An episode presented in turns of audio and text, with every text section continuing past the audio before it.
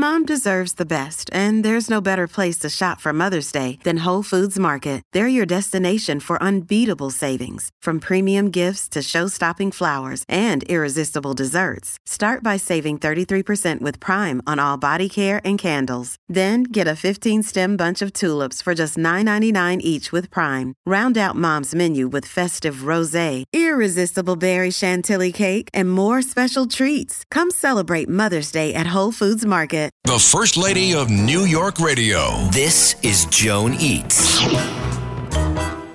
I love checking out products in the market that people write to us about or call us about. They say they're so delicious.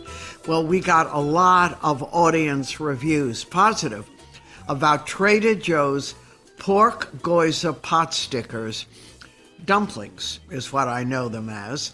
And I decided I'm going to try them. They currently cost only $3.99 for a one pound bag. And that, I didn't really count them all, but I would assume 21 pot stickers. They were a good product. Tasted good, easy to prepare, a great price. If you order dumplings at a restaurant, let's say four, it can cost you $5 or more and four dumplings is barely, you know, um, if you're hungry, an order for one. At Shun Lee Palace in New York City, four pork dumplings, steamed or fried, are $14. At Nom Wah Tea Parlor, one of our favorites, on Doyer Street, four pan fried pork dumplings are $5. And Trader Joe's pork dumplings, pot stickers, are very popular and they sell them at Trader Joe's. Foodies love them. A food and beverage writer who writes for something called thekitchn.com was talking about the 10 best Trader Joe groceries of all time. And she named Trader Joe's pork gyoza pot stickers number three. Great, she said, simply fried until crispy and ready to take a dive in soy sauce. Also, in the 2023 Eat This, Not That, a website inspired by the New York Times bestselling book, the same series who were rating the others rated TJ's gyoza pot stickers as one of the nine best Trader Joe appetizer you can buy.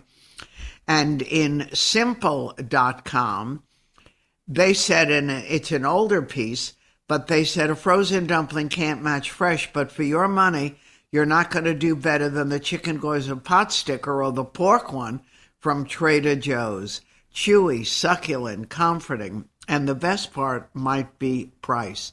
So, what can be better than having frozen dumplings on hand when the craving hits you or you've got unexpected guests and you're sick of bringing out the cheese and crackers. In less than 10 minutes, you can have them on the table. And there are all kinds of ways to cook them, but our favorite is take a big skillet over medium high heat, add some oil. When it's hot, put the frozen pot stickers in the skillet, cook for three to five minutes with the seam up. When they're golden brown, Add enough water to cover the bottom of the skillet. We measured around a tablespoon. Cover with the lid three to five minutes and they'll steam. Once they're cooked through, remove from the skillet and serve with the dipping sauce. The package says you can microwave them for two to three minutes, but truthfully, that's my least favorite way.